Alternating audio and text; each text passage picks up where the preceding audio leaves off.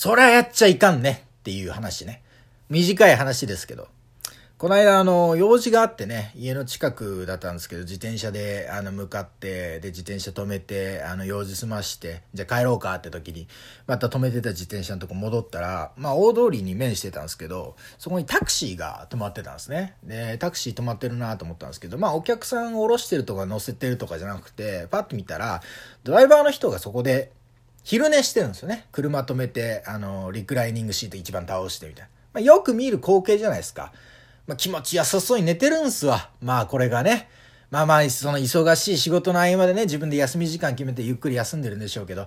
気持ちよさそうに寝てるなぁなんて思いつつ、でもまあだから何ってことはないから、まあ自分の、あの、止めてた自転車のとこ向かったら、そのタクシーの、まあ後ろ側に回り込む形になったんですね。で、回り込んで自分の自転車の鍵こうカチャガチャって外してたら、そのタクシーの、ドライバーが寝てるタクシーの、その、後ろの席の窓ガラス、まあ、バックガラスですか？フロントに対してバックガラスに、あの、大きい広告がバーンってあるのが、ちょっと目に入ったんですよ。で、あ、何の広告だろうって思って、パッて見たらね、そこにあった広告っていうのがね、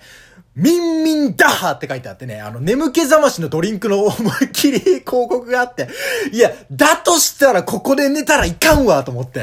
や、めちゃくちゃ、めちゃくちゃダハできてないじゃんと思って。めちゃくちゃ食らっちゃってると思って。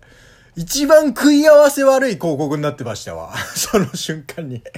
いや、何を？気持ちよさそうにネガティブキャンペーンやってるんじゃと思って。めちゃくちゃ寝てるじゃんと思って。あまりのその組み合わせにね、俺もちょっと写真とか撮ってやりたくなりましたけどね、さすがにちょっとそれ意地悪すぎるなと思ってね、あの心の中にしまっときましたけどね、ちょっと今日、おしゃべりだったらいいかななんて思ってね、ちょっと思い出したもんでね、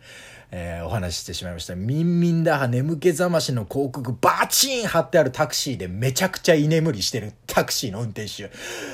どういう感覚？まあまあ関係ねえけどな。ドライバーと広告のな、やってる担当者はちげえかもしんないけど。まあちょっと、まあ面白い絵面でございましたわ。まあそんな短い、ここでこれしたらあかんというお話でした。